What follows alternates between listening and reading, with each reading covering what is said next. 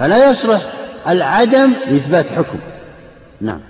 فإن نفع زيد بضرر عمرو لا يكون مناسبا لكونهما في نظر الشارع على السواء. نعم. البشر كلهم في نظر الشرع على السواء. لا فرق بينهم في هذا. فلا يجوز أن يحرص الشارع على منفعة إنسان دون الآخر. ولم يرد في الشريعة أصلا هذا. وإنما المصالح كلها عامة للبشرية كلهم. من آمن منهم. طبعا. من آمن منهم. نعم. الثاني أنه لا يمكن اعتباره لقوله الثاني من الجوابين. لما قالوا عنه جوابان هذا الثاني من الجوابين. نعم. أنه لا يمكن اعتباره لقوله تعالى وأن ليس للإنسان إلا ما سعى وإثبات الحكم له لمنفعته من غير سعيه مخالف للعموم. نعم. وأن ليس للإنسان إلا ما سعى قصر قصر ما للإنسان قصر سعي الإنسان لنفسه فقط لا لغيره. هذه قاعدة عامة هذه قاعدة عامة أن الإنسان له ما يسعى إليه ويكتب له. فلا يمكن أن يجلب لشخص مصلحة على حساب مضرة الآخرين أو بالعكس هذا لم يرد في الشارع. لم يتضرر أحد من قاعدة كلية أو قاعدة جزئية وخاصة. إنما هي مصالح لجميع الناس وهذا هو الذي آه، آه، المقصود بمقاصد الشريعة. نعم. قلنا بل يجوز التعليل بالعدم. هذا بدأ الآن بالمذهب الأول والاستدلال عليه. يجوز القياس بالعدم والنفي كما ذكر أبو الخطاب هناك. نعم. بل يجوز التعليل بالعدم. فإن علل الشرع أمارات على الحكم ولا يشترط فيها أن يكون منشأ للحكمة ولا, مظن ولا مظنة لها. نعم. إذا يقولون إن تعريف العلة دليلهم التلازم يلزم من قولنا إن العلة هي العلامة على الشيء يلزم منها جواز التعليل بالعدم لأنها علامة. على شيء على شيء من الأشياء. فإذا قلنا بهذا فإنه نعلل بالعدم وإن لم تظهر لنا مناسبة وإن لم تظهر لنا مناسبة فنعلل بها. نعم. وعند ذلك لا يمتنع أن ينصب الشارع العدم أمارة أن ينصب الشارع العدم أمارة إذا كان ظاهرا معلوما. نعم. لا يمتنع من الشارع أن العدم أو النفي تكون أمارات على حكم معين وإن لم تتضح لنا المناسبة وما فيه من جلب مصلحة أو دفع مفسدة. نعم. ولو قال الشارع اعلموا أن ما لا ينتفع به ما لا ينتفع به لا يجوز بيعه. ما لا ينتفع به لا يجوز بيعه. هذه قاعدة. اعلموا أن ما لا ينتفع به لا يجوز بيعه. لا قبلناه. وهو, وهو معلل بنفسه. وهو معلل بنفسه. وهو عدم النفع عدم الانتفاع يعني ها؟ وأن ما لا يجوز بيعه لا يجوز رهنه فما المانع من هذا وأشباهه؟ نعم وأشباهه من المنفيات في الشريعة. ما المانع من أن يعلل نعلل بها؟ نعم. وقد تقرر بين الفقهاء أن انتفاء الشرط علامة على عدم المشروط. فإنه ينتفي بانتفائه. نعم علام انتفاء. الشرط هو ما يلزم من عدمه العدم ولا يلزم من وجوده الوجود. ولا يلزم من وجوده وجود ولا عدم. هذا الشرط. كالطهارة مثلا. إذا وجدت الطهارة فقد تصح الصلاة وقد لا تصح. قد يصلي الإنسان قبل دخول الوقت. وهو متطهر فلا تصح كما سبق لنا أن بيناه لكن إذا انعدمت الطهارة وصلى بجميع شروط الصلاة إلا الطهارة. فإن هذا فإن الصلاة لا تصح. وما هو التعليل؟ هو عدم الطهارة. علة. عدم. صحة الصلاة هو عدم الطهارة. إذا هذا اتفق عليه الفقهاء. نعم. وإذا جاز ذلك في النفي ففي الإثبات مثله فإنه لو قال الشارع ما لا مضرة فيه من الحيوان فمباح لكم أكله وما لم يذكر اسم الله عليه فحرام عليكم أكله. لم يمتنع ذلك. أعد الآن هو أثبت أن النفي يعلل به للأحكام المنفية. الآن يريد أن يرد على أصحاب المذهب الثاني وهم القائلون أن النفي لا يصلح لإثبات الأحكام. وكأنهم متفقون أن النفي يصلح للتعليل به في النفي في الأحكام المنفية يعني. لكن اختلفوا في شيء آخر وهو أن التعليل بالنفي لا يصلح لإثبات الأحكام. إثبات. الآن ذكر من أقرأ من أول ما قرأت آخر عبارة. أنا. وإذا جاز ذلك في النفي. وإذا جاز ذلك كأنه يشير إلى قياس هنا. نعم. ففي الإثبات مثله. فإنه لو قال الشارع ما لا مضرة فيه من الحيوان فمباح لكم أكله. ما لا مضرة فيه من الحيوانات فيباح لكم أكله. كلمة فيباح إثبات مع أن العلة نفي. فهنا قاس التعليل بالعلة المنفية لإثبات حكم منفي قاس عليه التعليل بالعلة المنفية والعدم لإثبات حكم آخر. فانتبهوا لهذه القضية. نعم. وما لم يذكر اسم الله عليه فحرام عليكم أكله. لم يمتنع ذلك. نعم. وهو الآن أثبت حكم بعلة منفية. لم يمتنع ذلك ولا ولم يقل أحد لا منكم ولا منا على منع هذا. نعم. وقد قال الله تعالى ولا تأكلوا مما لم يذكر اسم الله عليه. ولا تأكلوا مما لم يذكر اسم الله عليه. علل بالنفي الآن. يعني إذا لم يذكر اسم الله عليه فلا تأكل. نعم. علل بالنفي لإثبات حكم منفي ترى. وليس لإثبات يعني لحكم منفي وليس وليس لإثبات حكم. بمعنى علل بعلة منفية وعدمية لحكم منفي نعم. وهذا تعليق لتحريم الأكل على عدم ذكر اسم الله. وهذا وهذا تعليق لتحريم الأكل ها؟ على عدم ذكر اسم الله. يعني إذا عدمت التسمية عمدا طبعا إذا عدمت التسمية عمدا فيحرم الأكل. أليس هذا إثبات؟ فتصاغ العبارة على حسب.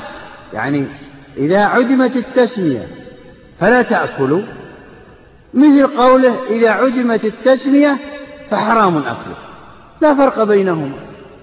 كما سيأتينا أن الخلاف, الخلاف في العبارة وليست في يعني خلاف لفظي نعم. ولأن النفي صلح أن يكون علة للنفي فيلزم منه أنه يصلح التعليل به للإثبات. نعم. إذا ثبت أن العلة العدمية والمنفية تصلح لنفي حكم فإنه فإنها تصلح أيضا لإثبات حكم. لا فرق بينهما. نعم. لأن كل حكم له ضد فالحل ضده الحرمة والوجوب ضده براءة الذمة والصحة ضدها الفساد وكل ما نفى ما نفي ما نفى شيئا أثبت ضده. نعم. وهذا معروف أن الضد يخالف ضده في الحكم.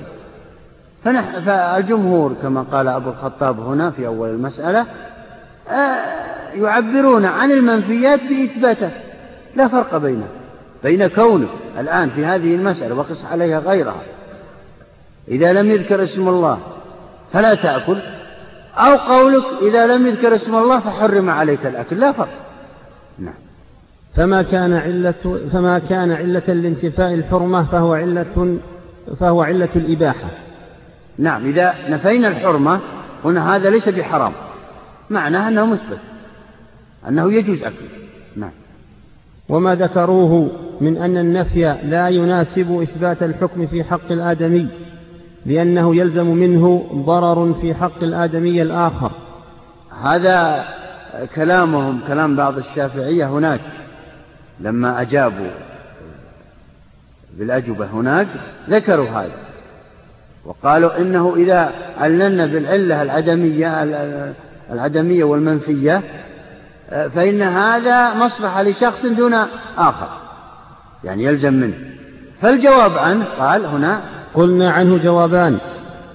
أحدهما أن جهات أن جهات إثبات العلة لا تنحصر في المناسبة بل طرقها كثيرة على ما علم. أي نعم. يقصد من هذا أن مسالك العلة كثيرة وليست هي المناسبة. هم أصحاب المذهب الثاني وهم بعض الشافعية حصروها في المناسبة وهو الوصف المناسب كما سبق. ومسالك العلة منها السبر والتقسيم والدوران. وإن لم ندرك المناسبة نحن. هل في مصلحة أو ليس في مصلحة؟ فمثلا الدوران كما مثلنا. إذا دخل زيد في مجلس وكان معهم عمرو فقام عمرو. فإذا فلما خرج زيد جلس عمرو فدخل مرة أخرى قام عمرو. عللنا بأن سبب قيام عمرو هو دخول زيد. لكن هل أدركنا المناسبة؟ لماذا قام ولماذا قعد؟ ما أدركنا شيء. ما ندري لماذا فعل هذا. إلا أن العلة هي القيام إلا أن العلة هو دخول زيد. علة قيام عمرو. لكن لا نعرف المناسبة. فلا يجوز أن نحصر العلل بالمناسبة. وهو, وهو ما فيه من جلب مصلحة أو دفع مضرة نعم. فلا يلزم من انتفاء طريق واحد انتفاؤها. نعم. لا يلزم من انتفاء آه، وجود المناسبة كما زعمتم. لا يلزم انتفاء مسلك آخر وهو السبر آه، والتقسيم أو الدوران. نعم. الثاني أن المناسبة متحققة فيه. فإن ما كان وجوده نافعا لازم منه عدمه. الثاني لا نسلم كلامكم أنه لا يوجد مناسبة. بالأول نفوا المناسبة قالوا لا يلزمنا هذا. الثاني نفرض أن أن المناسبة قد تكون في هذا. ها الثاني أن المناسبة متحققة فيه فإن ما كان موجودا وما كان وجوده نافعا. لازم من عدمه الضرر وما كان مضرا لازم من عدمه النفع. نعم. لأن النفع والضرر نسبيان يقولون. بالنسبة النفع والضرر للناس. قياسا على القواعد الكلية. الآن مثلا لو دققتم الشهود إذا شهدوا آه، لشخص معين فهو نفع للمشهود له وضرر للمشهود عليه. فهل معنى ذلك أنه إذا تعارض هذا وذاك أن نقول هناك تعارض ولا يجوز الشهود لأنهم نفعوا شخص دون شخص. هذا غير صحيح. المصالح كلها فيها مفاسد أخرى. فالأمطار كلها قد تفسد يعني بلاد تنتفع بالأمطار وبلاد أخرى قد تتضرر. بل إن البلدة الواحدة قد يسقط بيوت بعض الناس على على رؤوسهم والبعض الآخر يفرح بالمطر. هل هل نقول إن المطر غير مناسب أو غير ليس فيه مصلحة؟ هذا غير صحيح. يعني يعني تعارض المفاسد أو تعارض المصلحة والمفسدة. تعارض المصلحة والمفسدة هذا لا ننظر إليه بل ننظر إلى المصلحة العامة وإن وجدت مفاسد على بعض الناس. الآن إذا جاء الكفار ودخلوا البلاد فإن الجميع سيكون الجهد الجهاد في سبيل الله فرض عين عليه مع أن في هذا الجهاد قتل ونهب وسلب وأمراض وترمل وتيتم ويحصل أمور وأمور قد تخفى على كثير من الناس. فهل نقول لا يجري الجهاد؟ هذا غير صحيح. فكذلك ما نحن فيه. نعم. فلله تعالى فرائض وواجبات كما أن له محظورات محرمات فكما أن فعل المحرمات يناسب شرع عقوبات في حق من فعلها زجرا عنها فعدم الفرائض يناسب ترتيب العقوبات على تاركها حثا عليها. نعم. المحرمات قد شرعها الله عز وجل. ولذلك كما سبق لنا الأحكام التكليفية خمسة الواجب والمندوب والمكروه والمباح والمحرم. فتشريع وقلنا لكم الحكمة من تقسيمها إلى خمسة فيها الابتلاء والامتحان وغير ذلك من الأمور ففي التحريم مضرة لكنها مضرة قد يدركها الإنسان وقد لا يدركها لكن منافعها أكثر. يعني تحريم الأشياء فيها مضرة لكن مصالحها أكثر. وفي إيجاب الأشياء فيها مصالح كثيرة ولكن فيها مفاسد. نعم. وهكذا. قصده أن الشارع وما كلفنا به من تكاليف فيها كذا وفيها كذا. نعم ولا بعد في قول من قال إن ترك الصلاة يناسب شرع القتل أو الضرب والحبس وكذلك أشباهها من الواجبات يعني تارك الصلاة يستتاب ثلاثة أيام فيقتل القتل إذا ترك الصلاة لماذا؟ لأنه نعم. في قول من قال إن ترك الصلاة يناسب شرع القتل أو الضرب والحبس وكذلك أشباهها من الواجبات. طبعا ترك الصلاة عمدا هذا يناسبه القتل. أما ترك الصلاة تساهلا وكسلا فهذا يناسبه الحبس والضرب والتأديب إلى أن يعود. وننظر في نية هذا التارك سببه ذكر المصنف هذا. نعم. وقولهم إن هذا إعدام غير صحيح. بل هو مجرد وقولهم إن هذا إعدام يعني قصده أن التعليل بالعدم إعدام للأحكام. يقول هذا المجيب يقول هذا غير صحيح. أصحاب المذهب الأول. ها؟ لأنه غير صحيح بل هو مجرد عدم. إذ الإعدام إخراج الموجود إلى العدم ولم يكن للصلاة من تاركها وجود فيعدمها. نعم هنا فرق بين العدم والإعدام. العدم هو ما, ما لم يوجد أصلا. العدم هو الذي لا يوجد أصلا لم يوجد أصلا. أما الإعدام فهو إعدام شيء قد وجد ونفي شيء قد وجد. نفي شيء قد وجد. هذا الفرق بينهما نعم. فنتيجة لعدم التفريق بينهما قال أصحاب المذهب الثاني ما قالوه. أعد العبارة. وقولهم؟ وقولهم إن هذا إعدام غير صحيح بل هو مجرد عدم إذ الإعدام إخراج الموجود إلى العدم ولم يكن للصلاة من تاركها وجود فيعدمها. نعم. ولم يكن للصلاة من تاركها بمعنى أن الصلاة لما تركها آه، أنها لم توجد منه أصلا. ونظرا لعدم وجود الصلاة منه سمي تاركا لها نعم. ولا يلزم من ثبوت الحكم أن يكون في حق آدمي آخر. آه، يعني يقصد لا يلزم من نفي الحكم عن شخص أن يلزم أن يثبت الحكم لشخص آخر أو بالعكس. هذا لا يلزم. نعم. ثم لو لزم منه ضرر فلا تنتفي المناسبة بوجود الضرر على ما علم في موضع آخر. نعم. وهو الذي ذكرنا أنه لو فرض الضرر يعني الحكم ناسب هذا الشخص ولكنه لم يناسب زيدا لكنه لم يناسب عمرا فإن هذا شأن الشريعة كلها كما قلت الشهادة مصلحة للمشهود له ومضرة للمشهود عليه. هذه الشريعة كلها على حسب لإثبات العدالة. لا بد من هذا. لا بد أن يوجد متضرر. ولكن الضرر يختلف من شخص إلى شخص آخر. بعضهم يسمي مخالفة الدين أو أنه خالف في بعض الأمور إذا عوقب ضرر عليه وهذا غير صحيح. نعم. ومثل هذا يوجد في الإثبات فلا فرق إذن. نعم. لا فرق بين التعليل بالعدم والتعليل بالإثبات. لا فرق بينهما عندنا كما قال أبو الخطاب وهو مذهب الجمهور. نعم. وقوله تعالى وأن ليس للإنسان إلا ما سعى يتناول ما له دون ما عليه فليست عامة. نعم هم استدلوا هناك قالوا وأن ليس للإنسان إلا ما سعى هذا ما له فقط ما عمله للأمور الأخروية. أما ما عليه فلا تتناوله الآية.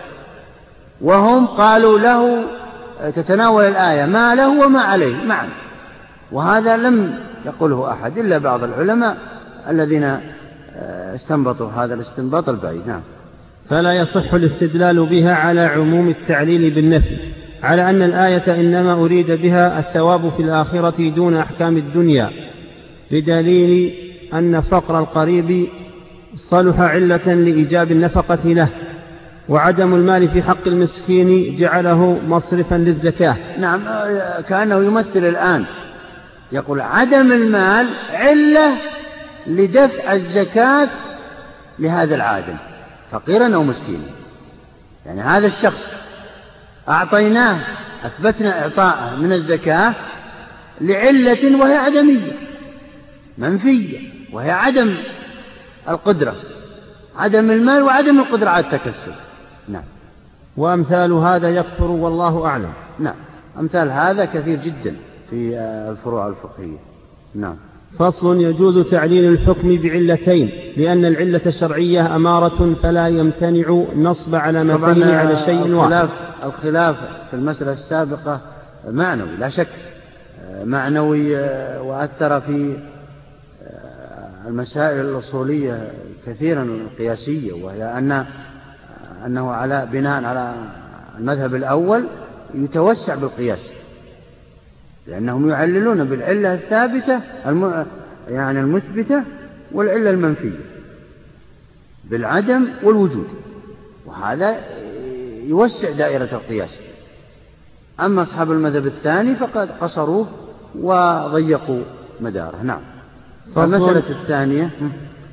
يجوز تعليل الحكم بعلتين لأن العلة الشرعية أمارة فلا يمتنع نصب علامتين على شيء واحد. أي نعم يجوز تعليل الحكم بعلتين. العلة الأصل فيها أن تكون واحدة وصف واحد. ولكن يجوز تعليل الحكم بعلتين. ليست أوصاف.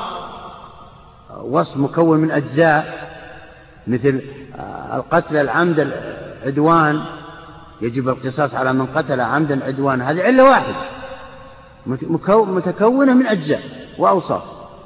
لكن هنا المسألة غير هذا وهي أن يكون هناك علة أن تكون هناك علتان للحكم.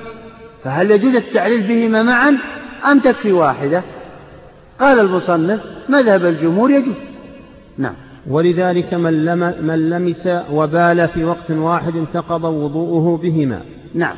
من لمس بشهوة من لمس امرأته بشهوة وبال فإنه يجوز أن نعلل انتقاض الوضوء بهما معا لا بواحد. وكلمة الواو هنا الجمع يعني مصاحبة ليس أحدهما بعد الآخر. فإنه ينتقض الوضوء بالأول منهما. نعم. ومن أرضعتهما أختك وزوجة أخيك فجمع لبنهما وانتهى إلى حلقها دفعة واحدة. ومن حرمت ومن صحيح ومن أرضعتها أي أرضعتها. أختك وزوجة أيوة. أخيك نعم. فجمع لبنهما وانتهى إلى حلقها دفعة واحدة. حرمت عليك لأنك خالها وعمها. نعم. هنا علل بالعلتين. طبعا هذا مشروط في خمس رضعات مشبعات في الحولين أيضا. يجب أن يجمع هذا اللبن من هذه خمس رضعات ومن هذه خمس رضعات من زوجة أخيك أو أختك وهكذا. وإلا لو رضعت ثلاث رضعات من هذه ورضعت من هذا يجوز الزواج به لكن إذا توفر الشرط وهو خمس رضعات في الحولين منهما معا هنا لا يجوز لأنك عمها وخالها نعم. من الرضاعة. قال فجمع لبنهما وانتهى إلى حلقها دفعة واحدة. أي جمع مثلا رضعة واحدة يصب من هذه لبن ويصب من هذه لبن ويجمع ويوضع في حلقه هذه مرة واحدة. الثاني كذلك الثالثة والرابع والخامس هكذا فرضت المسألة. هذا نادر لكن المصنفين ما وجدوا أمثلة. نعم. نبدو لي. ولا يحال على أحدهما دون الآخر. أي نعم. يعني قصده لا يحال لا يعتمد في الحكم على أحد العلتين دون الأخرى. نعم. ولا يمكن أن يقال تحريمان وحكمان لأن التحريم له حد واحد وحقيقة واحدة ويستحيل اجتماع مثلين. نعم. يقصد لا إذا تعددت العلل إذا تعددت العلل لا يمكن أن نعلل كل علة بحكم أو أن نعلل ونثبت بكل علة حكم خاص ثم نثبت بالعلة الأخرى الحكم الخاص الآخر وهكذا. لا إنما هو هي علة يعني واحدة لها حكم واحد يعني علل متعددة لها حكم واحد متحد في التحريم أو في التحليل نعم. فإن قيل فإذا ذكر المعترض علة أخرى في الأصل فلم يعارض علة المستدل ولم يقبل هذا الاعتراض إذا أمكن الجمع بين علتين. المعترض يقول إننا إذا أجزنا التعليل بالعلتين لا يمكن أن نعترض على مستدل. أصلا يبطل الاعتراض. لماذا؟ لأننا لو اعترضنا على علة لأثبت العلة الأخرى. وقال إن الحكم لم يثبت في علة واحدة بل بعلتين. فلذلك يبطل الاعتراض. وهو سؤال الاعتراض كما سيأتينا في قواعد العلة وهذا غير صحيح. هذا المعترض يقوله أعد العبارة. فإن قيل فإذا ذكر المعترض علة أخرى في الأصل. يعني اعترض بعلة أخرى. غير العلتين اللتين ذكرهما المستدل. المستدل هو المثبت للقياس. فلم يعارض علة المستدل ولم يقبل هذا الاعتراض إذا أمكن الجمع بين علتين. أي نعم. يقول إذا أمكن الجمع بين العلتين والتعليل بهما معا في حكم واحد لو علل الخصم بعلة واحدة مبطلة لما جاز له الاعتراض. نعم. ولبطل سؤال الاعتراض الذي سيأتينا من أسئلة قواعد القياس نعم. قلنا إن كانت علة المستدل مؤثرة لم تبطل بذلك كما ذكرناه من الأمثلة وكاجتماع العدة والردة إذ دل الشرع على أن كل واحدة منهما علة على حيالها نعم. يقول إذا كانت العلة التي ذكرها المستدل مؤثرة أي علة؟ إحدى العلتين. فلا ننظر إلى كلام المعترض.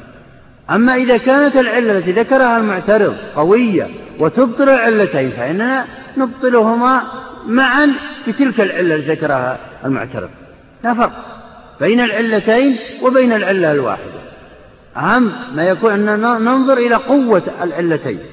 نعم. وإن كانت ثابتة بالاستنباط فسدت بهذه المعارضة لأن ظن كونها علة إنما يتم بالسبق وهو أنه لا بد لهذا الحكم من علة ولا يصلح علة ولا يصلح علة إلا هذا. آه، إن العلة المستنبطة تختلف عن العلة المنصوص عليها. العلة المستنبطة لا تقوى على معارضة العلة المنصوص عليها.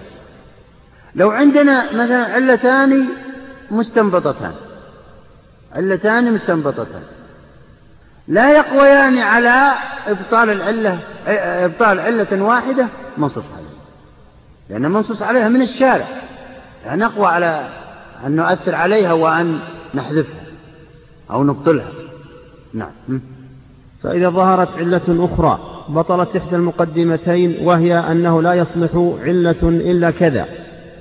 مثاله من أعطى إنسانا شيئا فوجدناه فقيرا ظنناه أنه أعطاه. لفقره وعللنا به. فإن وجدناه قريبا عللنا بالقرابة. فإن وجدناه فقيرا قريبا أمكن أن يكون الإعطاء لهما أو لأحدهما فلا يبقى الظن أنه أعطاه لواحد بعينه. نعم. إذا وجدنا زيدا أعطى عمرا نقودا. وسألنا عن عمرو فوجدناه فقير. فإننا نعلل بأنه أعطاه لفقر وإن وجدناه قريب فإننا نعلل الحكم بأنه أعطاه لقرابته وإن كان غنيا يعطى القريب وإن كان غنيا. وإن وجدناهما معا فقر وقرب. فإننا نعلل بالعلتين معا. وهذا لا مانع منه في الشريعة بل هذا أقرب. نعم. فإن قيل فلم يلزم العكس وهو وجود الحكم بدون العلة. فإن العلل الشرعية أمارات ودلالات فإذا جاز اجتماع دلالات لم يكن من ضرورة انتفاء البعض انتفاء الحكم. قلنا هذا صحيح. أعد أجل الكرام فإن قيل فلم يلزم العكس وهو وجود الحكم بدون العلة فإن العلل الشرعية أمارات ودلالات. فإذا جاز اجتماع دلالات لم يكن من ضرورة انتفاء البعض انتفاء الحكم. نعم. هو يقصد من هذا الاعتراض أن أن العلة التي يأتي بها المعترض وهو الخصم إذا أثبتها وإن كانت مستنبطة وكانت قوية فإنها تبطل العلتين معا إن كانتا ضعيفتين. نعم. قلنا هذا صحيح وإنما يلزم العكس. إذا لم يكن للحكم إلا علة واحدة فإن الحكم لا بد له من علة. فإذا اتحدت وانتفت فلو نفي الحكم لكان ثابتا بغير سبب وأما إذا تعددت العلة فلا ينتفي عند انتفاء بعضها بل عند انتفاء جميعها. نعم. إذا جاءنا المعترض بعلة قوية فإن العلتين تنتفيان وتبطلان معا. كما أن العلة تبطل علة أخرى إذا كانت واحدة. لا فرق بينها يقول. لكن إذا كانت العلة ضعيفة فإنها هذا في العلة المنصوص آه، مستنبطة وليس في العلة العلة المنصوص عليها. العلة المنصوص عليها تخرج عن هذا الخلاف. أما إذا كانت العلة ضعيفة أو العلة ذكرهما المعترض فإنهم لا يبطلان العلة وإن كانت واحدة. فننظر إلى في الإبطال والتصحيح إلى قوة المعلم. والتعليل يعني الذي أتى به سواء كانت العلة متعددة أو منفردة. نعم. فصل يجوز إجراء القياس في الأسباب. طبعا خلاف معنوي هنا و يعني قصد أصحاب المذهب الأول هو التوسع في العلل. أما أصحاب المذهب الثاني أو المعترض أو المعترض فإنه قصر دائرة القياس. فصل في إيه؟ يجوز إجراء القياس في الأسباب. في الأسباب. نقف عليها ولا؟ وصلى الله على نبينا محمد. بسم الله الحمد لله. والصلاة والسلام على رسول الله. نعم. بسم الله الرحمن الرحيم. الحمد لله رب العالمين والصلاة والسلام على نبينا محمد وعلى آله وصحبه أجمعين. قال الإمام ابن قدامة رحمه الله تعالى فصل يجوز إجراء القياس في الأسباب. نعم. اختلف القائلون بالقياس في مسائل هل يجري القياس فيها أم لا؟ فمن هذه المسائل هذه المسألة وهي الأسباب والشروط والموانع. هل يجري القياس فيها أو لا؟ وعبر بالأسباب وتكفي عن الشروط والموانع.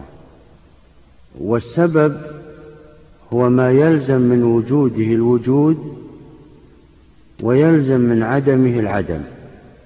فيلزم من وجود بلوغ النصاب يلزم منه وجوب الزكاة. ويلزم من عدم بلوغ النصاب عدم وجوب الزكاة. هذا السبب. واختلف العلماء هل يجوز أن الشارع جعل سببا من الأسباب الشرعية. هل يجوز أن نقيس عليه شيئا آخر ونجعله نحن سبب؟ نعم. على مذاهب. المذهب الأول آه.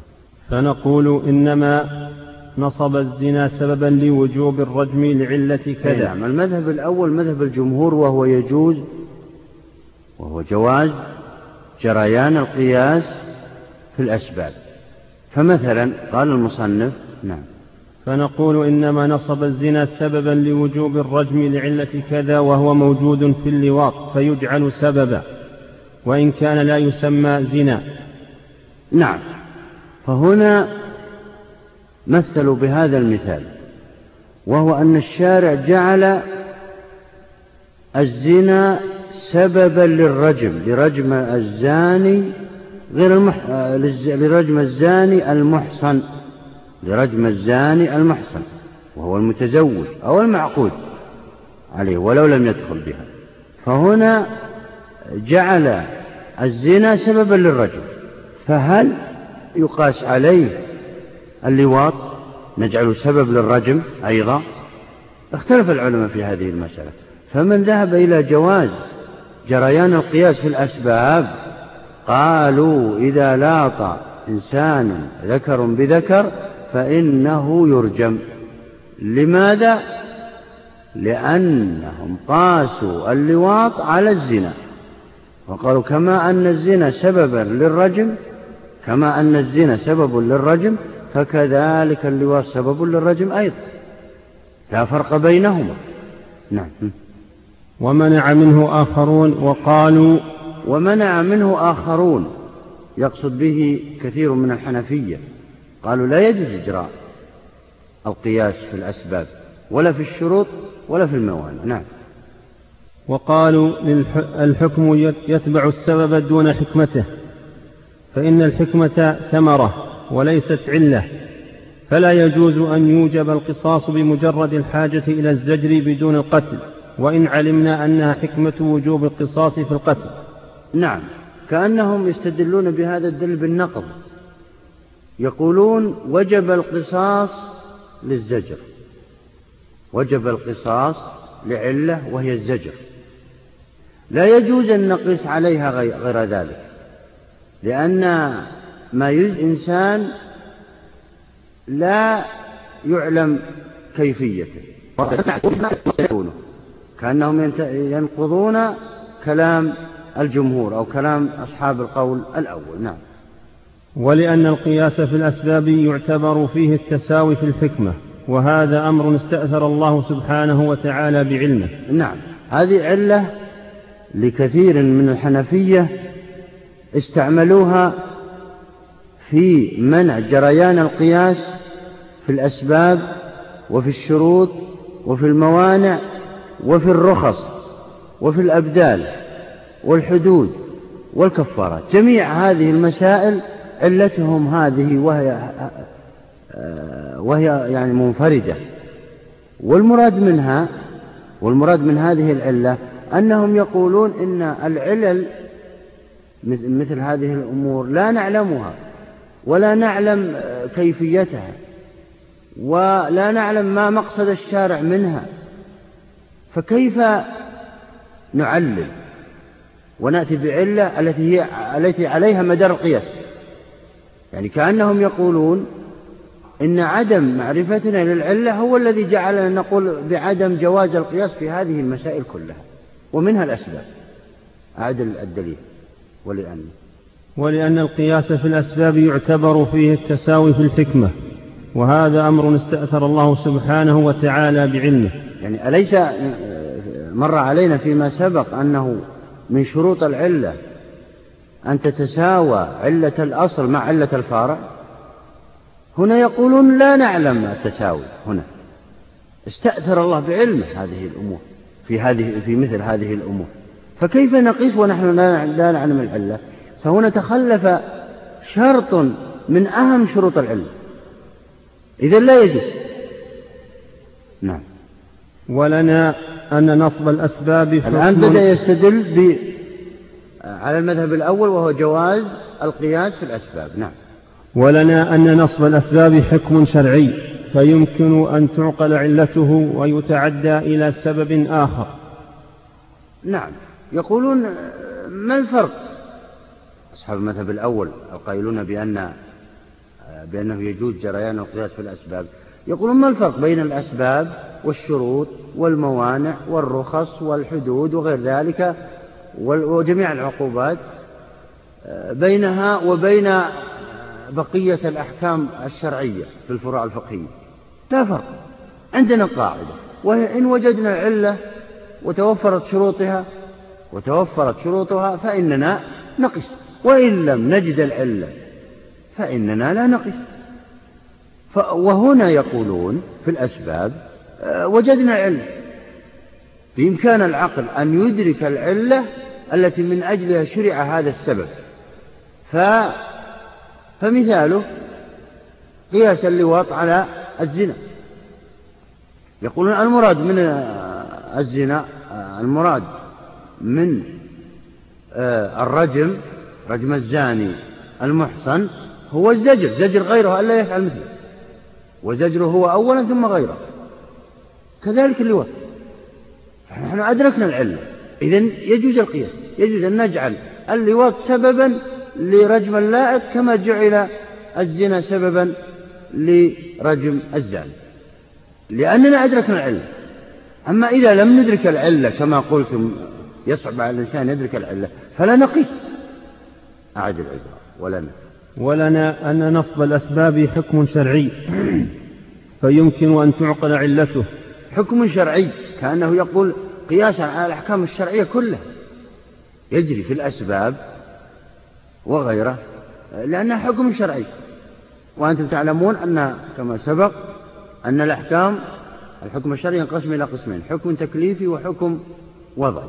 والأسباب والشروط والموانع والصحة والفساد والأداء والقضاء والإعادة هذه أحكام وضعية. وضعها الشارع علامات على شيء. أما الأحكام التكليفية فهي الوجوب والكراهة والمندوب والحرام والمباح. نعم. ولنا أن نصب الأسباب حكم شرعي فيمكن أن تعقل علته ويتعدى إلى سبب آخر. فإن اعترفوا بهذا ثم توقفوا عن التعدية كانوا متحكمين بالفرق بين حكم وحكم. كمن يقول يجري القياس في القصاص دون البيع وفي البيع دون النكاح. نعم. أصحاب المذهب الأول يقولون إن الأسباب حكم كغيره من الأحكام الفقهية لا فرق بينها. فإذا توقفتم أنتم عن جريان القياس في الأسباب مع أنكم أجريتم القياس في الأحكام الأخرى فهذا تحكم والتحكم هو الدعوة بلا دليل هذا تحكم منكم. فلا يجوز أنتم فرقتم بين مجتمعين بين متماثلين وهي أن الأسباب حكم كغير من الأحكام. فإذا أدركنا العلة يجوز القياس وإذا لم ندرك العلة لا يجوز القياس سواء سبب أو شرط أو غير من الأحكام الشرعية الأخرى. وإن ادعوا الإحالة فمن أين عرفوا ذلك بضرورة أو نظر؟ نعم إن ادعوا. والمجيب هنا أو المستدل هنا يخاطب أصحاب المذهب الثاني. قالوا إنه مستحيل أن ندرك العلة. يستحيل أن ندرك العلة في مثل هذه الأسباب. إن ادعوا ذلك فيبينون سبب هذا الادعاء. فهل هناك دليل على هذه الاستحالة؟ يعطونا إياه. لننظر فيه. إن كان صحيحا قبلنا وإن كان خطأ أبطلنا نعم. كيف ونحن نبين إمكانه بالأمثلة؟ نعم. كيف يقولون هذا بالاستحالة مع أن الأمثلة كثيرة على هذا منها المثال السابق؟ يعني الأمثلة واقعة في الشريعة. أيضا قاس, قاس والنباش على السارق. يعني كما كانت السرقة. سببا لقطع اليد فكذلك النبش سببا لقطع اليد. النبش هو الذي ينبش القبور يأخذ ما على الأجسام. لا فرق بينهما نفس نفس الكلام عن اللواط والزنا نعم. فإن قالوا هو ممكن في العقل لكنه غير واقع. نعم. إن قالوا هؤلاء أصحاب المذهب الثاني إنه ممكن في العقل يعني ممكن أن تأتون لنا بعلل عقلية لكن غير واقع في الشريعة. نعم. فإن قالوا هو ممكن في العقل لكنه غير واقع لأنه لا يلفى للأسباب علة مستقيمة تتعدى. نعم. آه قالوا إنه يمكن في العقل أن نعلل تلك الأسباب لكن لم يقع في الشريعة لأننا لم نلقى بعد استقرائنا وتتبعنا لنصوص الكتاب والسنة لم نجد أن هناك آه، علل شرعية للأسباب. فإن الشارع قد تعبدنا بتلك الأسباب. فدخول الوقت سبب لوجوب الصلاة. فلا يمكن أن نقيس عليه غيره. نعم. قلنا قد ارتفع النزاع الأصولي إذ لا ذاهب إلى تجويز القياس حيث لا تعقل العلة ولا تتعدى.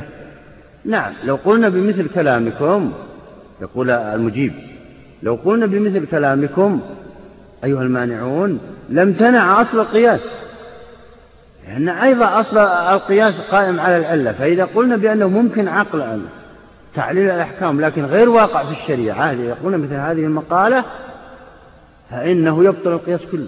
إذا ونرجع إلى كلام نفاة القياس وهو أن الشريعة تعبدية لا لا تعلل.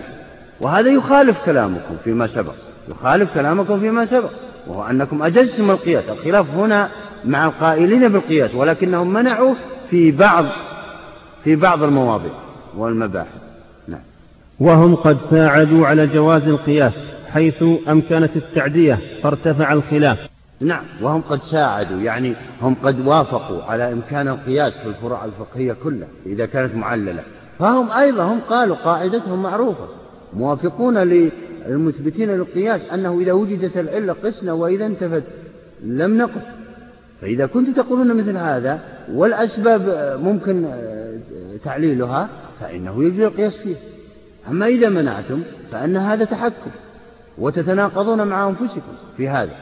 فلو جريتم على هذا المجرى فإن فإنكم توافقون نفاة القياس في هذا. إذا تكونون مع النظام والظاهرية وابن علي وأبي بكر الأصر نعم. ثم إننا نذكر إمكان القياس في الأسباب من وجهين. نعم. الآن بدأ يستدل على وقوع القياس في الشريعة. وقوع القياس في الأسباب في الشريعة. على وقوع القياس في الأسباب في الشريعة. من وجه نعم. أحدهما تنقيح المناط. لأنهم هم منعوا قالوا يمكن عقلا ولكن غير واقع شرع. غير واقع في النصوص الشرعية. يعني جريان القياس في الأسباب. المستدل هنا يقول أصحاب المذهب الأول يقولون آه، نحن نخالفكم. بل هو جائز عقلا وواقع شرعا. وهذا من وجه الوجه الأول. أحدهما تنقيح المناط. فنقول قياس اللائق على الزاني كقياس الأكل على الجماع في إيجاب الكفارة فإن تعرفنا أن وصف كونه زنا أو وصف كونه زنا لا يؤثر بل المؤثر كونه إيلاج فرج في فرج محرم قطعا مستهى طبعا. نعم سبق لنا معرفة تنقيح المناط وهو أن يعلق الشارع الحكم على أوصاف كثيرة فيقوم المجتهد بحذف تلك الأوصاف إلا واحدة ليتسع الحكم. وهو في حديث أو مثل له بحديث الأعرابي الذي جاء النبي صلى الله عليه وسلم فقال هلكت؟ قال ماذا صنعت؟ قال وقعت أهلي في نهار رمضان. قال اعتق رقبة هنا ما هي العلة التي قلناها هناك؟ العلة هي وقاع مكلف في نهار رمضان. لمن قال بأن العلة قاصرة؟ لمن قال بأن العلة قاصرة في جماع في نهار رمضان تجب على الكفارة فقط. لكن من قال بأن العلة متعدية وهي إفساد الصوم المحترم قاس عليه الأكل عمدا والشرب عمدا بدون عذر. قالوا كما تجب الكفارة على المجامع في نهار رمضان فكذلك تجب الكفارة على من أكل عمدا بدون عذر أو شرب عمدا في نهار رمضان. فهنا جرى القياس في هذا. يقولون ما دام أنه يجوز القياس في تنقيح المناط هناك فكذلك يجوز القياس هنا. إذا كانت العلة عامة مثل ما علنا إفساد الصوم المحترم. فهنا أجازوا قالوا يقاس اللواط على الزنا الجامع ليس كما قلتم هو الزجر. الجامع هو علاج فرج في فرج. هذا الجامع. كلمة مشتهى طبعا هذا غير صحيح. هذا يعبر عنه بعض وأخذها المصنف من الغزال وهي غير صحيح. اللواط ليس مشتهى طبعا.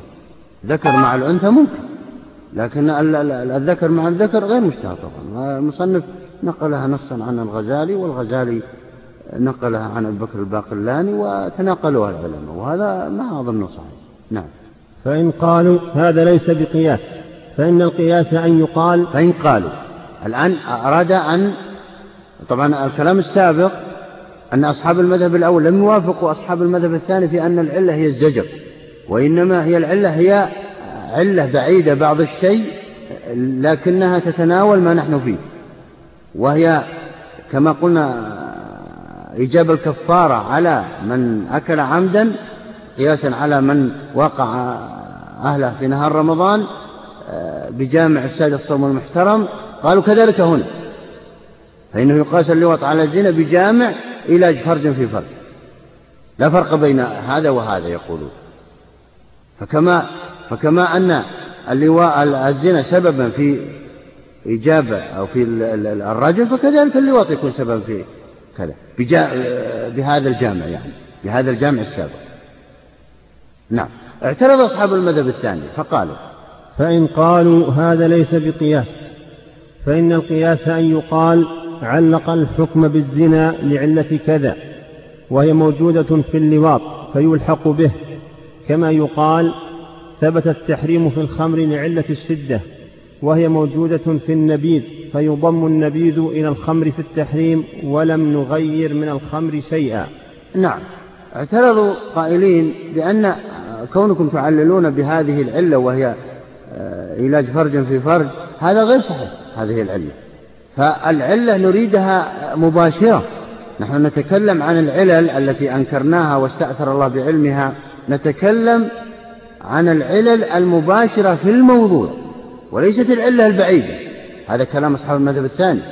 فمثلا يقولون لما قسنا النبيذ على الخمر آه، وجدنا علة مشتركة بينهما قريبة وهي الشدة.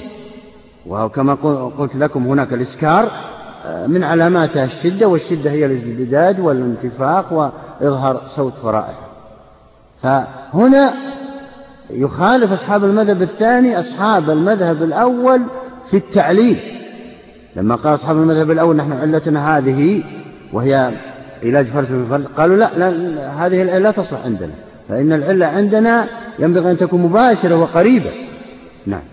ونحن في الكفارة لم نبين أن الحكم ثبت للجماع ولم نعلق به وإنما علقنا الحكم بإفساد الصوم. نعم. هكذا قال الحنفية هناك كما قلت لكم في آه، تنكح المناط. قالوا لم نعلق لما ألحقنا الأكل والشرب عمدا في نهار رمضان بالمواقع أهله في نهار رمضان وقلنا تجب عليه الكفارة. عللنا بعلة قريبة وهي إفساد الصوم المحترم. إفساد الصوم المحترم. لأنه في في نهار رمضان. أما لو الإنسان قضى عليه القضاء فأفسد صومه في غير الشهر ما تجب عليه كفارته. لو جامع أهله أو فعل أي شيء أو أكل عمدا لا يجب عليه شيء إذا قضى. لكن المحترم هو الشهر نفسه. وذكرنا هذا بالتفصيل نعم. وإنما علقنا الحكم بإفساد الصوم فنتعرف الحكم الوارد شرعا أين ورد وكيف ورد. وكذا أنتم لم تعلقوا الحكم بالزنا. نعم كأنهم يقولون أن علتكم وهي علاج فرج في فرج هذا علة بعيدة جدا عما نحن فيه.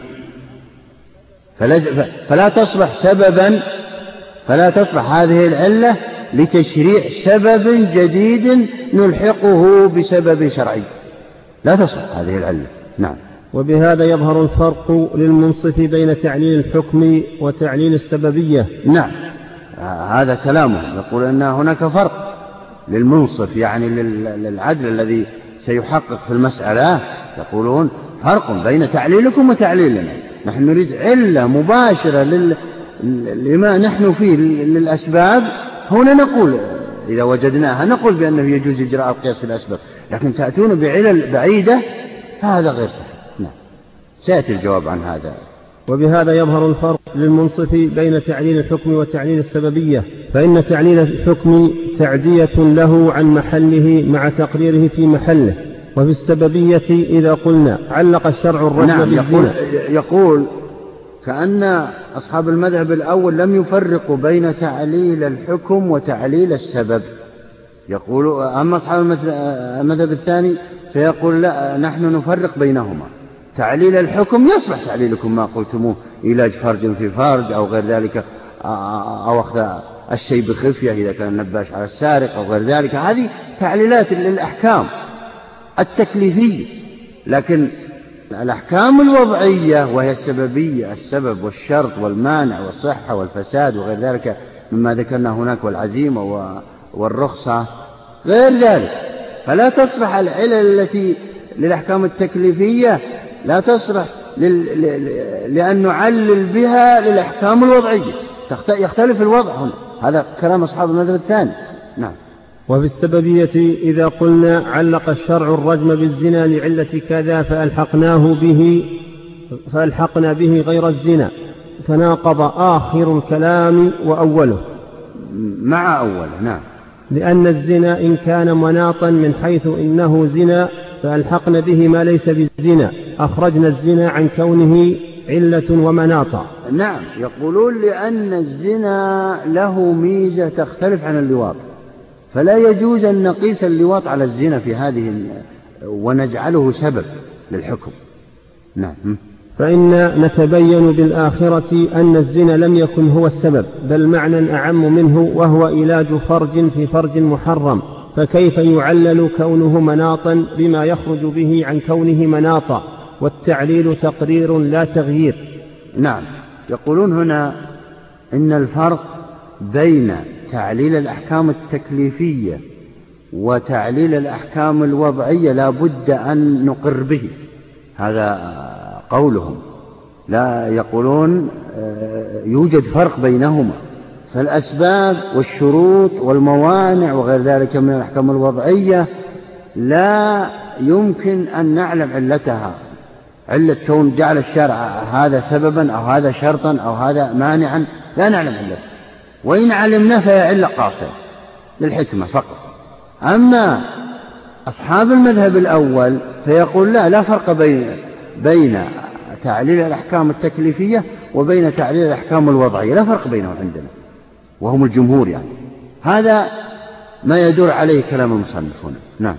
وإنما يكون تعليلا أن لو بقي الزنا سببا وانضم إليه سبب آخر كما بقي الخمر محلا للتحريم وانضم إليه محل آخر وذلك غير جار في الأسباب.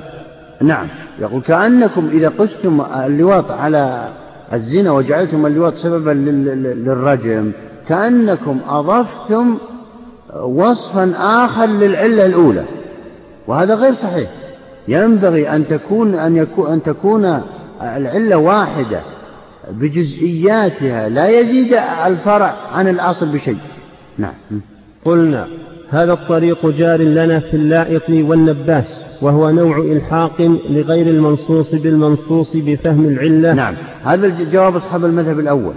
وهم يقولون لا فرق عندنا كما قلت فيما سبق لا فرق عندنا بين تعليل الأحكام التكليفية وتعليل الأحكام الوضعية كالأسباب وغير ذلك.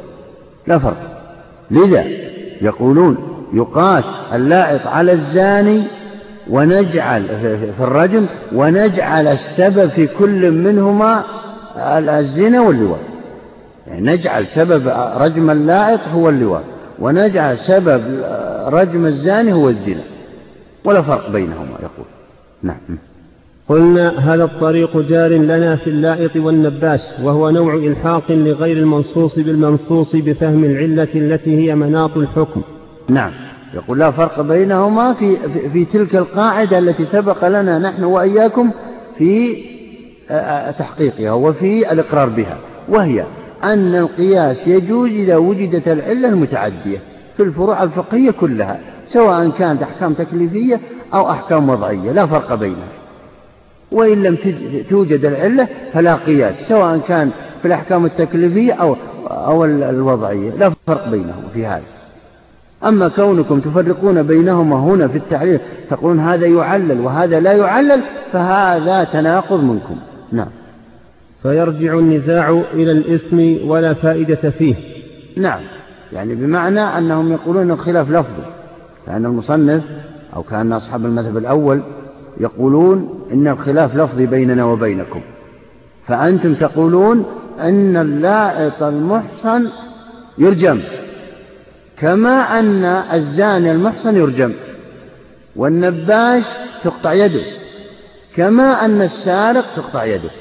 واتفقتم معنا في هذا سواء جعلتم الزنا اللواء سببا والنباش سبب مثل السرقة هو الزنا سواء جعلتم اللواط سببا للرجم والنب والنبش سببا للقطع أو لم تسموا هذا باسمه. أو لم تسموا هذا بأنه سبب. نحن نسميه سبب. أنتم لا تسمونه هذا شأنكم. فالخلاف إذا في التسمية. نعم. أو يقول هذا بعينه جار في الأحكام. فإن الخمر لما حرم لعلة الشدة بينا أن وصف كونه خمرا لا أثر له والمؤثر إنما هو كونه مشتدا مزيلا للعقل. نعم. كذلك كأنهم يقولون نقيس هذا الكلام على ما قلناه في الخمر. فقسنا فقسنا النبيذ على الخمر وقلنا أن النبيذ يحرم كما حرم الخمر. ما هي العلة؟ العلة هي الإسكار هي الإسكار. ما هي علامات الإسكار؟ هي الشدة. الشدة هي كما تعلمون. قلنا أن يشتد هذا المشروب بمعنى يظهر له صوت ورائحة وغير ذلك ويغطي ويسكر العقل عن إدراك حقائق الأمور. هذه الشدة. فنحن عللنا عللنا بالإسكال لجمع هذه الأمور فقط. وإلا العلل الحقيقية فيها تفصيل مثل ما قلنا الشدة كذا وكذا. فكذلك هنا. العلل لما قلنا بأن اللواط سبب لرجم اللائق قياسا على كون الزنا سبب لرجم الزاني العلة هي الزجر أصلا. زجرة وزجر غيره أن يقع مثل هذه الأمور. زجر غيره وإلا هو سيرجم إذا كان محسن. وإن وقع فيه علاج فرج في فرج إلى آخر الكلام هذه أمور تفصيلية للعلة مثل ما قلنا في الشدة في الإسكار لا فرق بين الحكم التكليفي والحكم الوضعي في هذه الأمور. نعم. كما تبينا أن المؤثر في الحد إيلاج فرج في فرج. نعم. يعني بمعنى أنه حد الزاني لأنه فعل لأن العلة قد وقعت فيها أو قد ثبتت فيه وهي علاج فرج في فرج محرم شرعا. نعم. وكما جعلتم الموجب للكفارة في الجماع كونه مفسدا للصوم. كذلك هنا إن العلة هناك لما جاء الأعرابي في حديث في حديثه هناك فأوجب النبي صلى الله عليه وسلم عليه الكفارة قالوا العلة هي إفساد الصوم المحترم. إفساد الصوم المحترم. هل هذه هذا فقط مختصر للعلة وإلا العلة الحقيقية أنه أنه يعني انتهك الحرمة وخالف أمر الله و, و يعني أوقع ما نهى الله عنه واستهان بالمسلم بأوامر الشارع وغير ذلك من الأمور. هذه العلة والتفصيل فيها. لكن اختصرتم وقلوا العلة هي إفساد الصوم المحترم ليقاس عليها الأكل عمدا بدون عذر. نعم. فالقياس في كل موضع توسعة محل الحكم بحذف الأوصاف غير المؤثرة. نعم. يعني هذا مفهوم القياس أو مفهوم التعليل في القياس هو أن نوجد علة واحدة تكون أغلبية. ونلحق الفرع بالأصل بواسطة تلك العلة فهو توسيع لمجال القياس وتوسيع لأخذ أو لبيان أحكام الحوادث نعم. وقولهم إن نبين بهذا أن الزنا لم يكن سببا. قلنا بل هو سبب لاشتماله على المعنى المؤثر. نعم. قالوا هناك الزنا الزنا لم يكن سبب للرجم. نقول له بل هو سبب لأنه لولا الزنا لما أرجم فيكون مؤثر فيكون مؤثر في الحكم. ما معنى مؤثر؟ يعني إذا وجد وجد الحكم وإذا انتفى الزنا انتفى الحكم. ففيه تأثير وعدم. نعم. المنهج الثاني أن نعلم وهو الجواب الثاني كما قال هناك هو الدليل الثاني نعم. أن نعلل الحكم بالحكمة. ونعدي الحكم تعديها كما في قوله عليه الصلاة والسلام لا يقضي القاضي بين اثنين وهو غضبان إنما جعل الغضب سببا لأنه يدهش العقل ويمنع من استيفاء الفكر وهو موجود في الجوع والعطش المفرطين فنقيسه عليه. نعم. هنا لما قال صلى الله عليه وسلم لا يقضي القاضي بين اثنين وهو غضبان. ليس المقصود هو منع القاضي الغضبان فقط عن القضاء ليس المقصود هذا. هو لا شك أنه مقصود أولي ولكن يراد الإشارة إلى علل أخرى كثيرة. فالمراد من هذا هو ألا يقضي وفكره مشغول. ألا يقضي القاضي بين اثنين وفكره مشغول عن عن فهم أدلة الخصمين سواء كان هذا الفكر مشغول بغضب أو بألم أو بجوع أو بحصر بول أو غائط أو غير ذلك أو بشدة حر أو بشدة برد أو غير ذلك من المؤلمات والمؤثرات على الفكر. فلا يجوز له أن يقضي لأنه لا يفكر بأدلة الخصمين تفكيرا دقيقا فيصدر حكمه آه، بدون تدقيق. فيظلم هذا وقد يعني يظلم هذا ولا يعطي هذا حقه إلى آخره نتيجة لهذا لعدم التركيز في أدلة الخصمين بسبب هذا. فهنا العلة القاصرة هي الغضب لكن العلة المتعدية هي انشغال الفكر بكذا عن التفكير بأدلة الخصمين فكذلك ما نحن فيه مثل لا فرق. نعم هذه العبارة. أن نعلل الحكم بالحكمة ونعدي الحكم بتعديها كما في قوله عليه الصلاة والسلام لا يقضي القاضي بين اثنين وهو غضبان. إنما جعل الغضب سببا لأنه يدهش العقل ويمنع من استيفاء الفكر. إنما جعل الغضب سببا لمنع القاضي عن القضاء. فيجوز أن نقيس عليه الألم والجوع والتخمة أيضا والعطش وغير ذلك مما يشغل الفكر عن التدقيق في أدلة الخصمين. فجعلنا هذه الأمور أسبابا لمنع القاضي عن القضاء قياسا على الغضب قياسا على الغضب. وهذا جائز. نعم. لأنه يدهس العقل ويمنع من استيفاء الفكر وهو موجود في الجوع والعطش المفرطين فنقيسه عليه. وكقولنا المفرطين طبعا الجوع والعطش المفرطين يعني الشديدين وليس كذلك شدة الحر وشدة البرد وليس البرد. على إطلاقه والحر على إطلاقه إنما هي المقصود الشدة في هذا. حتى الغضب إذا كان يسير فلا يمنع القاضي من القضاء. نعم.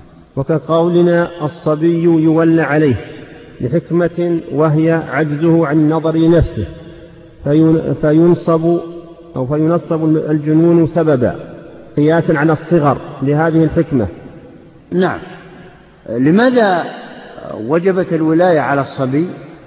العلة هي عجز عقله عن إدراك حقائق الأمور.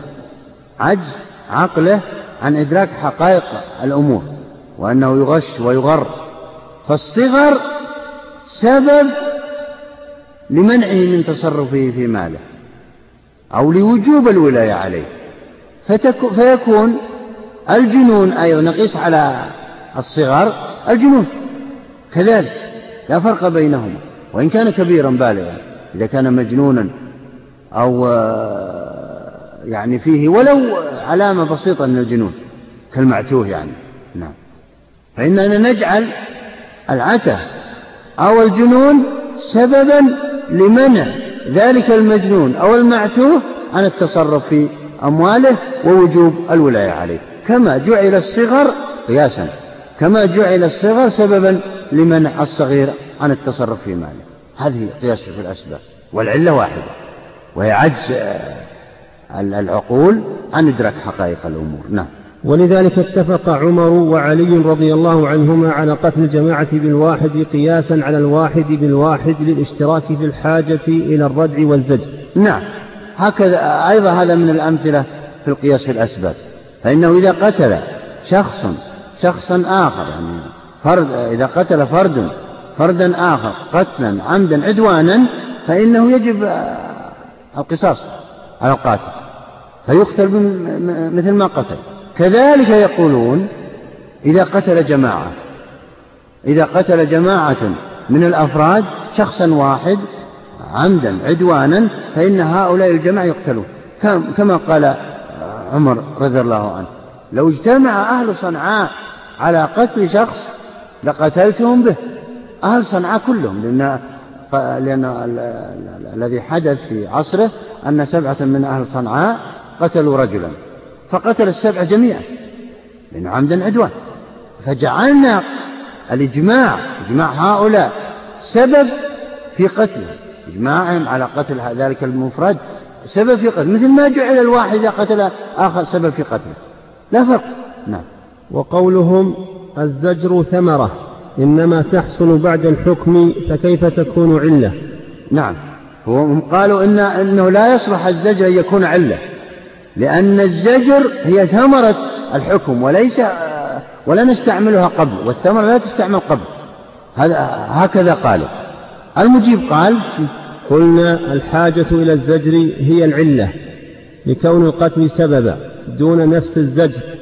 والحاجة سابقة وإن تأخر الزجر كما يقال خرج الأمير للقاء زيد ولقاء زيد ولقاء زيد بعد خروجه.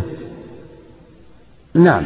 هنا يقولون يجوز أن نعلل بالشيء وقبل أن يقع لأننا نعلم أنه سيقع هذا الأمر أن أن القصاص أو الرجم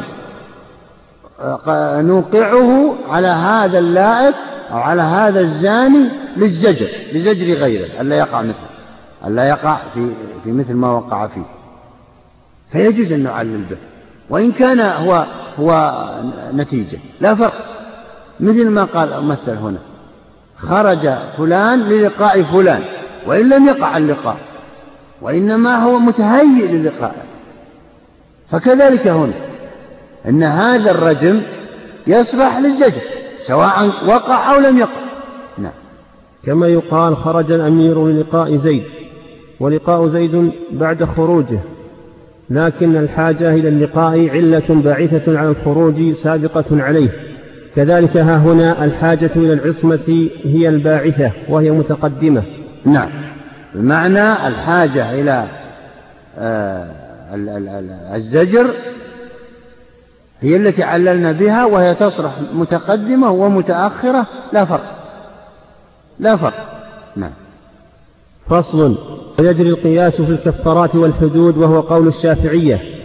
نعم. القياس في العقوبات كلها سواء كانت حدودا أو كفارات أو تعزيرات. هل يجوز؟ أم لا؟ اختلف العلماء في هذا. فذهب الجمهور على جوازه. فذهب الجمهور إلى جوازه مطلقا. لا فرق بين الفروع الفقهية فيه. نعم. وأنكره الحنفية لأن الكفارات لأن الكفارات والحدود وضعت لتكفير وأنكرها جمهور الحنفية وليس كلهم. يعني قالوا لا يجوز القياس في العقوبات الحدود والكفارات. لا يجوز القياس فيها. لأن الكفارات والحدود وضعت لتكفير المأثم والزجر والردع عن المعاصي والقدر الذي يحصل ذلك به من غير زيادة أمر استأثر الله بعلمه. هذه هي العلة السابقة ترى.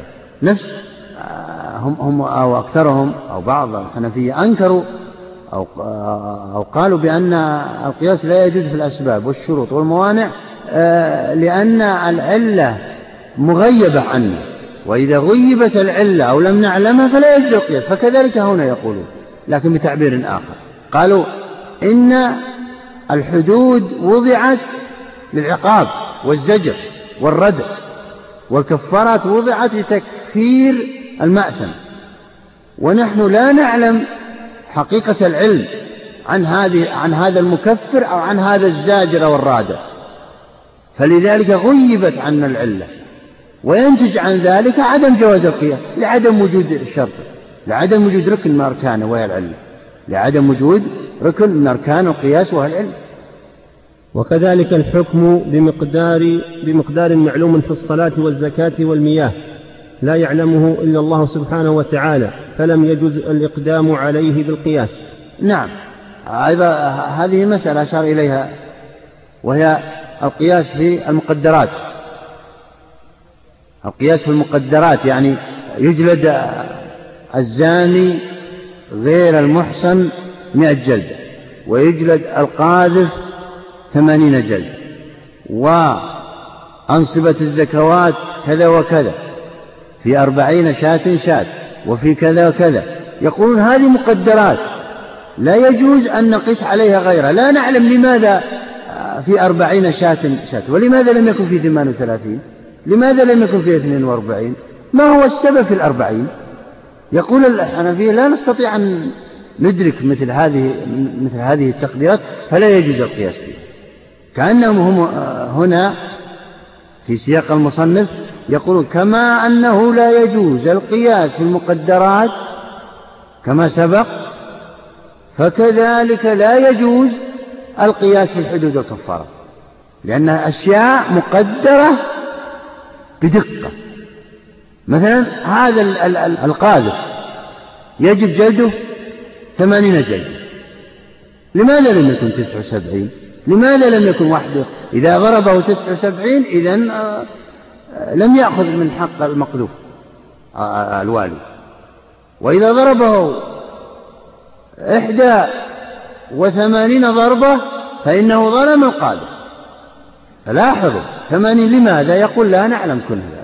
لذلك لا يجوز القياس فيها يقولون فكذلك الحدود والكفارات. لا يجوز إيه؟ القياس فيها لخفاء العلة. نعم. ولأن الحد يدرأ بالشبهة والقياس لا يخلو من الشبهة. نعم. هذا دليلهم الثالث. الأول عدم إدراكنا للعلة. إذا تخلف ركن من أركان القياس فلا يجزي القياس. الثاني القياس قياس الحدود والكفارات على المقدرات كما قلنا. فكما لا يجوز القياس في المقدرات فكذلك لا يجوز القياس في الحدود والكفارات. الثالث يقولون إن الحدود تدرأ بالشبهات كما ورد في حديث ورد هنا ادرأوا الحدود بالشبهات.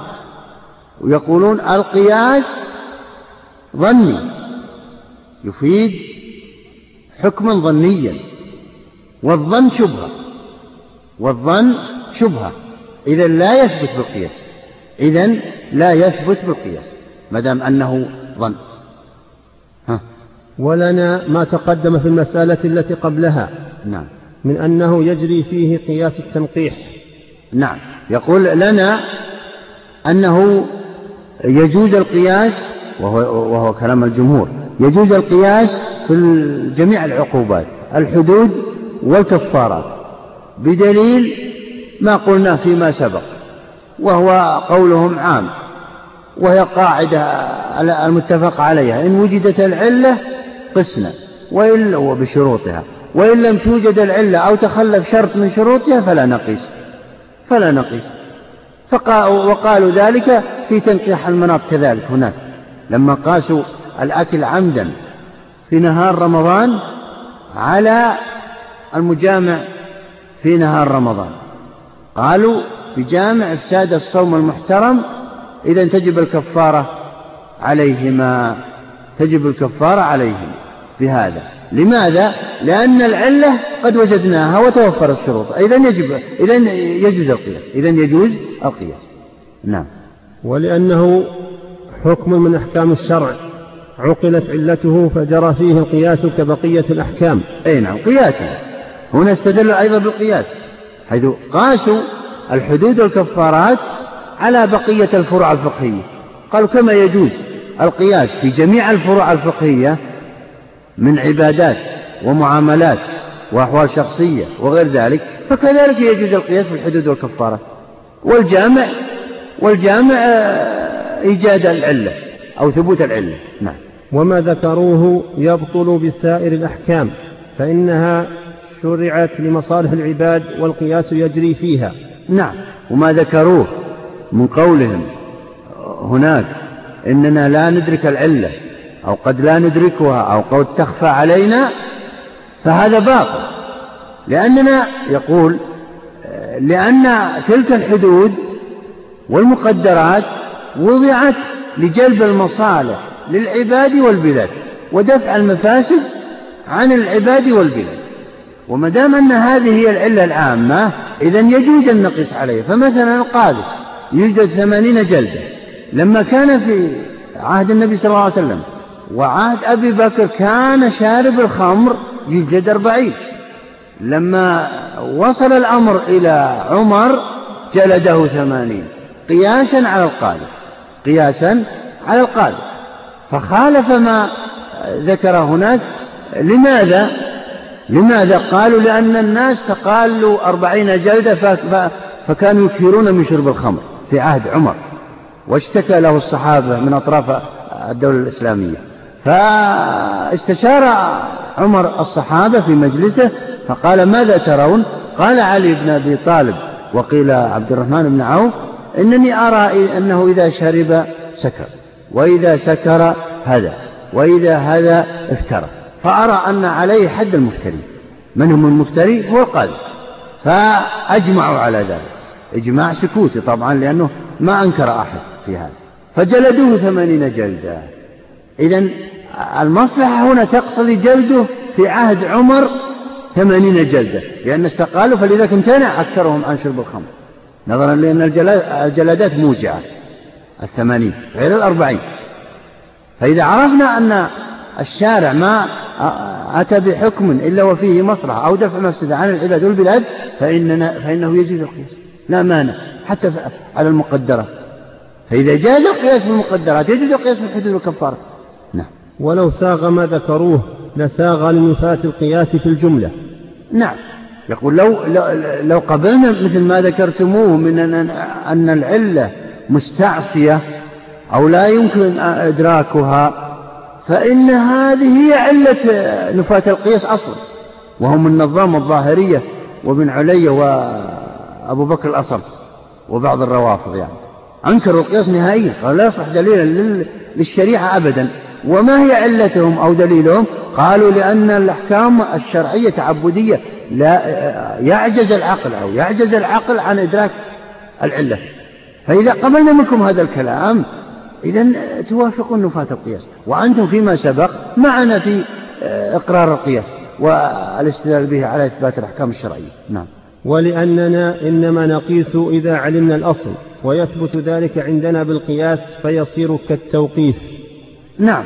يعني بمعنى نحن لا نقيس إلا إذا عرفنا إلا إذا توفرت شروط القياس الأصل والفرع والعلة والحكم وشروط كل ركن.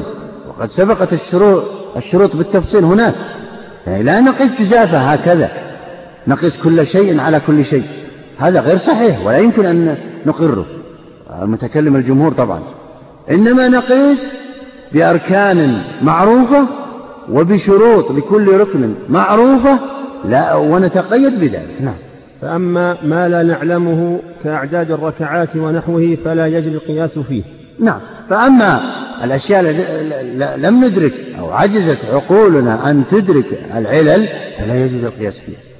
لا شك وهي مثل بعض العبادات كعدد الصلوات وعدد ركعات كل صلاة وعدد الطواف وعدد السعي. كل هذه عجز العقل أن يدرك لماذا السعي سبع لماذا لم يكن ثمان أو ست لماذا صلاة الظهر أربع وصلاة المغرب ثلاث. ما الحكمة؟ هو فيه آه، نوع حكمة لكن لا تصلح التعليل بها أو يقاس عليه غيره. وإنما علل العلماء وذكر العلماء بعض العلل آه، كوصف لا كتعليل. نعم. وذكرت هذا في هذا الكتاب الذي صدر أخيرا تيسير مسائل الفقه. يعني نقلت لماذا صلاة الظهر سبع أربع ركعات؟ ولماذا صلاة العصر كذلك؟ ولماذا صلاة المغرب ثلاث؟ ولماذا صلاة العشاء كذا؟ وهكذا. ولماذا صلاة وقت الشارع لهذه الصلوات هذه الأوقات؟ لماذا؟ نقف على هذه النقطة. وصلى الله على نبينا محمد. الصلاة والسلام على نبينا محمد وآله وصحبه أجمعين. قال الإمام ابن قدامة رحمه الله تعالى وقولهم إن في القياس شبهة. نعم لا زلنا في مسألة هل يجوز القياس في الحدود والكفارات. ووصلنا إلى نهايتها وهو إجابة المصنف عن أدلة القائلين بأنه لا يجوز القياس في الحدود والكفارات. واستدلوا آخر في آخر دليل لهم قالوا فيه إن إن القياس فيه شبهة لأنه حكم ظني لأنه حكم ظني. والظن يقتضي الشبهة والحدود تدرى بالشبهات تدرى بالشبهات كما ورد في الحديث. ادرأوا الحدود بالشبهات. فهذا دليلهم الثاني. أجاب المصنف بقوله نعم. قلنا يبطل بخبر الواحد والشهادة. نعم. قلنا هذا منقوض عليكم. أنتم الآن تقولون تثبت يثبت الحد بخبر الواحد. ادرأوا الحدود بالشبهات. هذا الحديث ثبت بخبر واحد. ومع ذلك قبلتموه. والشهادة أيضا. شهادة الاثنين. ليست قطعية وإنما غالبة على الظن. فلو شهد آه، إثنان على أن شخصا قد سرق فإنه تقطع يده. وإن كان في فيها يعني غلبة ظن وليس بقطع. ومع ذلك أثبتتم الحدود أو الحد بالظن فلم تجعله شبهة. فكذلك القياس. يعني كأنهم يقيسون الآن القياس على خبر الواحد والشهادة يقال فيه كما أن أنكم تثبتون الحدود بخبر الواحد وبالشهادة فكذلك ينبغي أن تثبتوا الحدود بالقياس والجامع أن كل منهما لا يفيد إلا علما ظنيا أن كل منها هذه الثلاثة لا يفيد إلا علما ظنيا. نعم. والظاهر أنه يثبت به الحد مع وجود الاحتمال فيه. نعم. هذه النتيجة. يعني الظاهر أنه يثبت بالقياس الحد مع وجود الاحتمال الضعيف. كما أنه ثبت بخبر الواحد الحد مع وجود الاحتمال وهو عدم صدقه أو عدم صدق الشاهدين في الحد. وأثر الخلاف في هذه المسألة واضح لأن الخلاف معنوي بمعنى أن أن أصحاب المذهب الأول قد توسعوا في عملية القياس وقالوا بأنه يجوز في جميع الأحكام الفقهية سواء كانت عبادات أو حدود أو معاملات أو غير ذلك إذا أدركنا علم أما الحنفية أو جمهور الحنفية قالوا لا يجري في بعض الأبواب من الفقه دون بعض ولهم أدلتهم كما سبق. نعم. مسألة والنفي على ضربين. طارئ كبراءة الذمة من الدين. نعم. هذه مسألة هل يجوز القياس في المنفيات أو لا يجوز؟ قسم المصنف المسألة إلى قسمين نفي أصلي ونفي طارئ. ها. والنفي على ضربين طارئ كبراءة الذمة من الدين فهو حكم شرعي يجري فيه قياس العلة وقياس الدلالة كالإثبات. نعم. يقول إذا كان النفي طارئ فإنه يجري فيه القياس كما يجري في المثبتات لا فرق بينهما. الكلب نجس فلا يجوز بيعه كالخنزير فهنا نفي نفي قاس في النفي هنا. قاس مع أن القياس قياس علة ويأتي قياس دلالة كل واحد في المنفي المنفي الطارئ. نعم. ونفي أصلي وهو البقاء على ما كان قبل ورود الشرع كانتفاء صلاة سادسة فهو منفي باستصحاب موجب العقل. نعم هذا يسمى نفي أصلي وهو بقاء ما كان على ما كان في العدم. فهذا لا يجوز فيه القياس بل يستدل به بالاستصحاب يستدل عليه بالاستصحاب. لذلك يعبر عنه بأن عدم الدليل دليل على عدم الحكم. هذا قسم من أقسام الاستصحاب. عدم الدليل دليل على عدم الحكم يعني العدم والنفي هو العدم هو النفي. كما قالوا في الصلاة السادسة لا يجوز إثباتها بالقياس لانعدام الدليل فدل على عدم صلاة السادسة وهكذا. فلا يجري فيه قياس العلة لأنه لا موجب له قبل ورود السمع فليس بحكم شرعي حتى تطلب له علة شرعية بل هو نفي بل هو نفي حكم الشرع ولا علة له إنما العلة لما, لما يتجدد. إنما العلة لما يتجدد يقصد طارئ العدم والنفي الطارئ هذا يجوز إثباته بالقياس نظر لاعتمادنا على علة. لكن النفي الأصلي فلا. لا يجوز إثباته بالقياس. نعم. لكن يجري فيه قياس الدلالة وهو أن يستدل بانتفاء حكم شيء على انتفائه عن مثله. نعم. وهو بقاء ما كان على ما كان. إذا استدللنا وسمينا الدليل استصحابا فإننا آه، فيكفي هذا الكلام وهو بقاء ما كان على ما كان. وإن سمينا الاستصحاب قياسا كما يسميه بعض الحنفية فإننا يقولون نقيس الحالة الثانية على الحالة الأولى. الحالة الثانية على الحالة الأولى. فكما لا وجود للحكم في الحالة الأولى فكذلك الحالة الثانية. ممكن نقول هذا الكلام. فهو قياس دلالة وليس قياس علة لا, لا توجد علة هنا. نعم. ويكون ذلك ضم دليل إلى دليل هو استصحاب الحال والله أعلم. نعم. يعني بمعنى المقصود بهذا أن نستدل على عدم الحكم إذا كان العدم أصلي